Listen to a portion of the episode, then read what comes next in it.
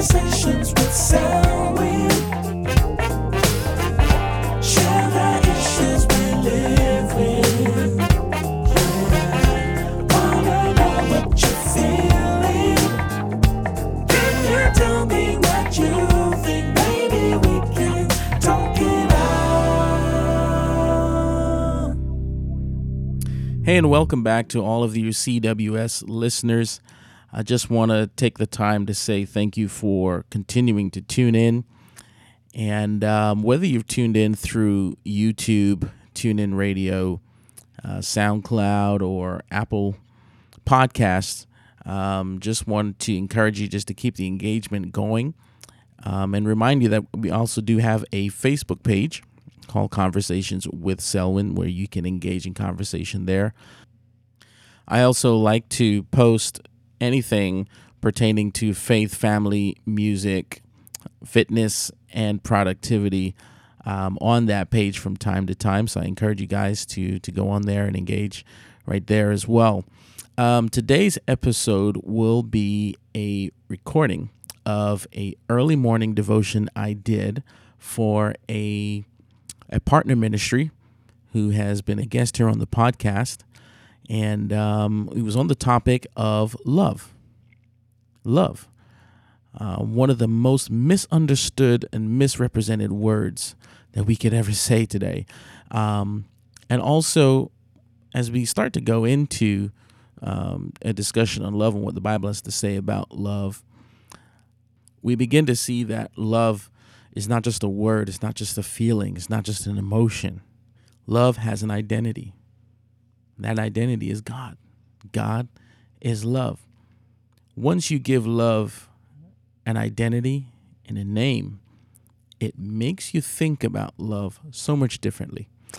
Check out the morning's devotion. Yeah, so First Corinthians chapter 13. And I'd also be looking at the book of First John chapter 4 and First John chapter 5. And we don't have to explore those whole chapters, but there's a few things that I wanted to draw our attention to. Um, if you've been paying attention to the news, you'll you'll understand that one key word has come back around to the forefront, and that is the word love. That is the word love. And forgive me if you've heard this passage of scripture preached upon um, before or discussed in Bible study, but I believe that if we as the body of Christ have a clear understanding of not only the meaning of the word love, but also the identity of the word or the person of love. Um, we're going to be looking at First Corinthians chapter 13. Firstly, if we have a clear understanding of, of what love is and who love is, it will empower us in every phase of our lives. So if you would, let us let us read together on 1 Corinthians chapter 13. It says, Though I speak with the tongues of men and of angels, but have not love, I have become a sounding brass or a clanging cymbal. And though I have the gift of prophecy and understand all mysteries and all knowledge, and though I have all faith, so that I can move mountains, but have not love, I am nothing. And though I bestow all my goods to feed the poor, and though I give my body to be burned, but have not love, it profits me nothing. Love suffers long and is kind. Love does not envy. Love does not parade itself. It's not puffed up.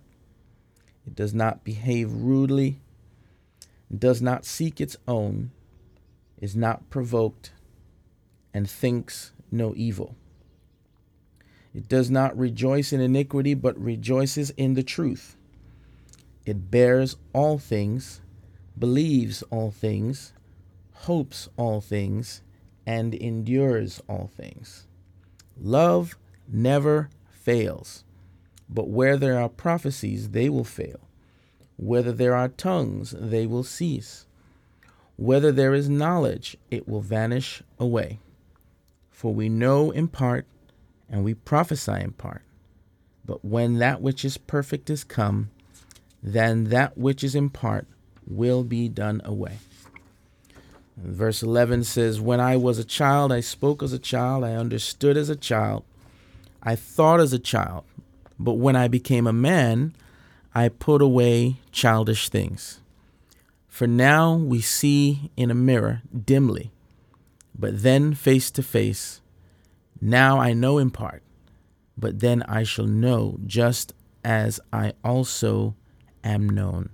Verse 13 concludes, he says, And now abide faith, hope, and love, these three.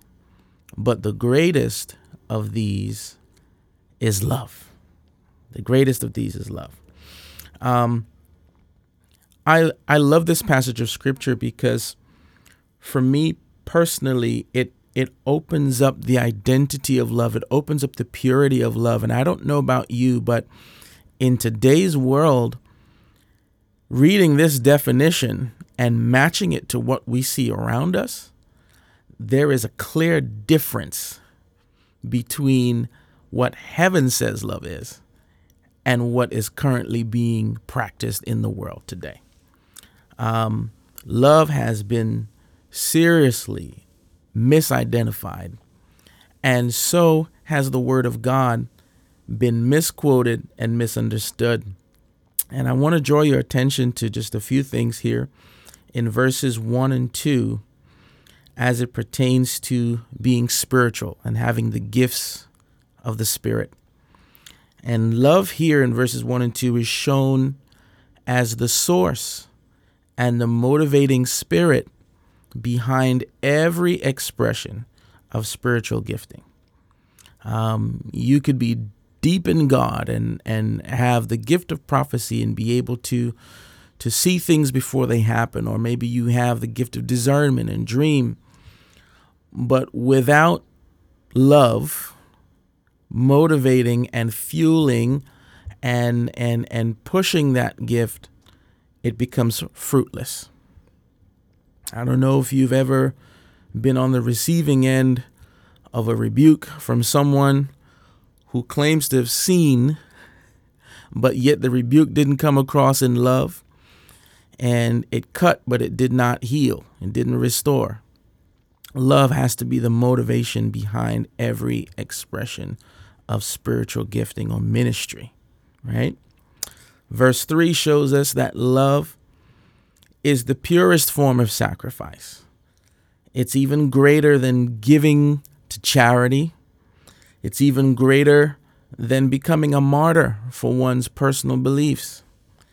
Love goes way beyond any political agenda or any religious campaign love goes way beyond that.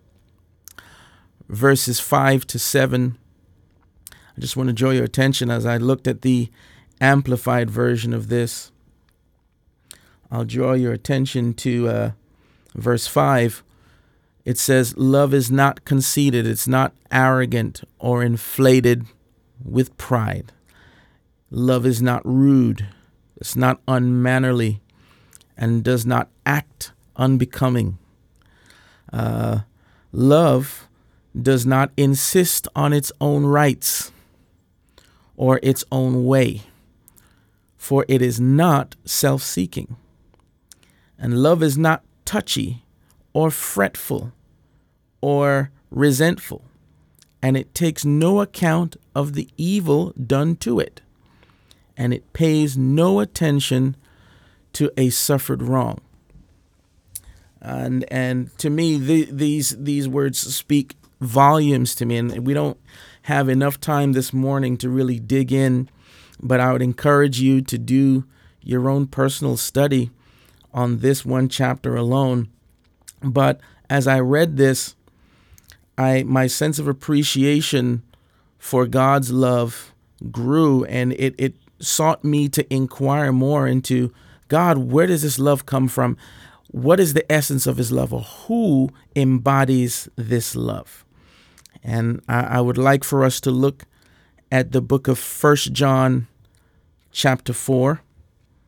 And I'll pick out just a few verses from there. First John chapter 4. First John, of course, is at the, the tail end of the New Testament. A couple books before the book of Revelation, you'll find it there.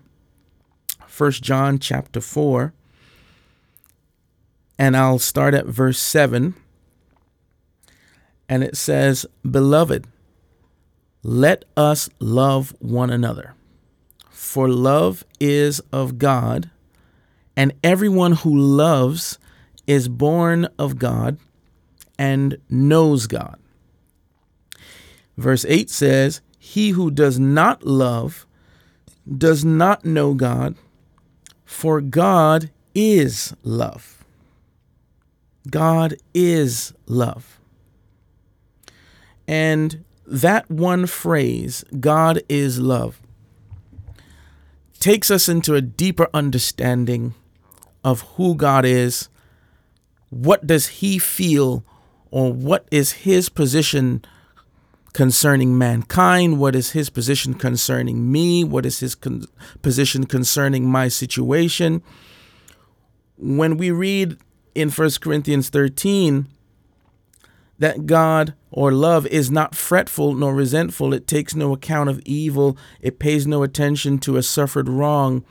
We understand that the situations in our world today do not faze God. He is not surprised. He's not disappointed. He's not taken back by the situations surrounding our world today. And it seems as if the world is just spiraling out of control. Yes, God is grieved. Yes, the Spirit of God is grieved at the, the sinful state of man, but God is not taken by surprise. And we understand that the seasons and the times that we live in were already foreknown, foretold by the Lord and then the next few scripture verses that we're going to read together in First John chapter 5, I'm going to take you there in just a minute. We'll understand that God has the remedy, He has the power, and He's also addressed the church and wants to prepare the church for how we ought to deal with the seasons and the times that we are living in. Amen. Verse 15 of 1 John 4 says, Whoever confesses that Jesus is the Son of God. God abides in him, and he in God. And we have known and believed the love that God has for us. And here's the phrase again God is love, and he who abides in love abides in God, and God in him. Hallelujah. I'm going to jump down to verse 18, just in the interest of time. It says, There is no fear in love. God does not want the body of Christ today or the church of today to fear. And I know that when we look at this particular phrase, there is no fear in love, we often apply it to, um, I've often applied it to marriage. If you're having marital problems um, in your relationship with your spouse, and there are certain things that you are fearful of, I often quote this scripture that perfect love casts out all fear. And that's verse 18 of 1 John chapter 4. There is no fear in love, but perfect love casts out all fear. But in the context of abiding in the love of God or abiding in God Himself, we, the church, are comforted and shielded that if we abide in this perfect love, we as a church do not have to be fearful about the situations and circumstances surrounding our world. Yes, persecution is coming. Yes, persecution is here. Yes, the church is being challenged and the word of God is being challenged on every front. Yet, perfect love in God casts out all fear. fear involves torment. But he who fears has not been made perfect in love. Mm. That word being made perfect refers to even the creative process as to how God has shown us through through creation when he perfects a child in the womb. For those of you who may have some medical training or mothers that are on the line this morning, you know that that child develops within the womb. It goes through stages, it goes through trimesters, and and that perfection process so that the eyes, the ears, the limbs, and the joints, and the veins, and all the muscles, the skeletal structure of that child is being developed over time. So is that love being perfected in us. And we need to allow the love of God, the strength of God, the presence of God. We need to cultivate that, build it, sow into it, so that it continues to be perfected on the inside of us like something growing into health and strength. Amen. Um, let's look at one more scripture um, in First John chapter 5. It's the next chapter over.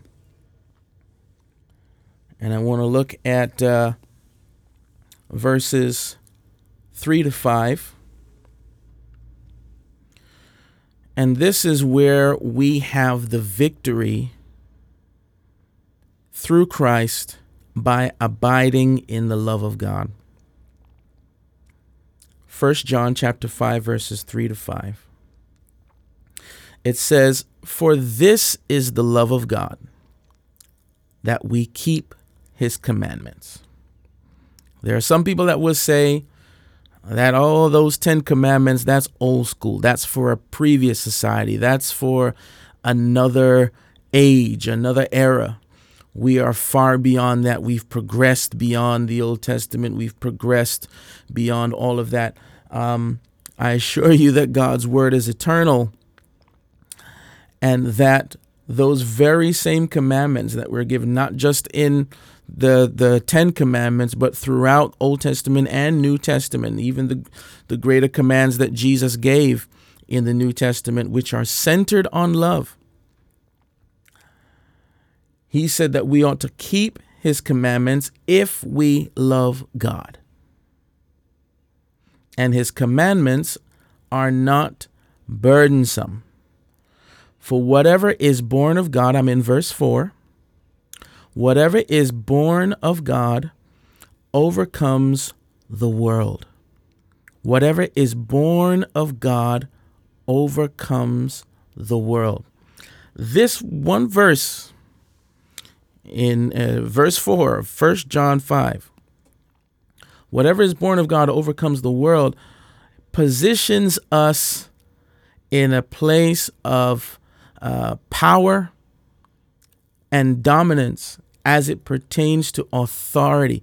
We don't have to fear as to whether the world will overcome us or whether the world will overcome the church. Jesus said that the gates of hell will not prevail against the church. Who is the church? The institution? The denomination? Or is it you, the believer? We represent the church. And abiding in God's love, keeping his commandments, being faithful to God, ensures God's protection even in the midst of persecution, even in the midst of test and trial. Now, the threat is real. You may lose your job. You may, you may be uh, ridiculed in public. People may try to, to, to launch legal attack against you, the body of Christ. But do not fear perfect love casts out all fear. For in God, whatever is born of God overcomes the world. And just to finish that verse, it says, And this is the victory that has overcome the world, our faith. Who is he that overcomes the world? but he who believes that Jesus is the Son of God. Jesus is the Son of God. Um, this is the foundation to me. Um, these three scriptures, it gives us the foundation, it gives us our footing, it gives us our foothold. We are in this world, but not of it. We are called to love sinners. We are called to, yes, proclaim the gospel. We're not called to judge, but we are called to preach the word of God. We are called to represent God in every, every area of society that we occupy. But we need to also position ourselves under the umbrella of love. For in that salvation comes, in that repentance comes, in that our own encouragement and our own betterment in our spiritual growth also comes when we abide in the love of God. I listened to the testimonies, the two testimonies that were given um, right before we, we started. The first testimony was about the favor of God. We experience the favor of God constantly because of God's love. And we also, uh, I also listened to, to the mother who, who talked about Reverend Williams as she prayed for those at the altar and ministered with care. It is that same grace that God has given to us and that same love that He showered upon us. That's how He wants us to minister to others. Because that love is more powerful and those that gesture, that action, that motivating spirit of love is more powerful than any prophecy that we could give. Than any Pentecostal experience that we can have in church.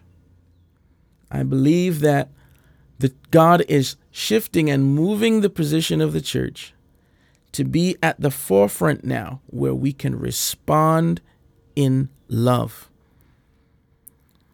The world will never really respect our Pentecostal power unless they have witnessed and experienced and been touched by the love of God through us. Amen. Amen. And um, I want to encourage you today that whatever you're going through, understand this that God's love for you gives you the favor gives you the grace to overcome any challenge in your life. And that same love, He will use you to be a testament and a, a, a, representative in the world today to win somebody else to Him. You have the power, the authority, because you abide in the love of God.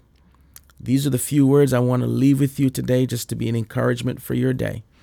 And I pray that God use you to be his instrument of love in the world today. God bless you. I hope this morning's devotion actually ministered to you guys um, wherever you are in your lives and whatever you feel God is calling you to do. I would love to continue the conversation. Uh, feel free to go over to our Facebook page and um, under this post, post your comments about how abiding in the love of God has freed you um, perhaps from mindsets or opinions of others um, that may have kept you imprisoned, or how abiding in God's love has shown you the difference between what the world calls love and what we know to be true love. I look forward to your comments and I look forward to sharing more episodes with you right here at Conversations with Selwyn. We'll see you next time. emotions with.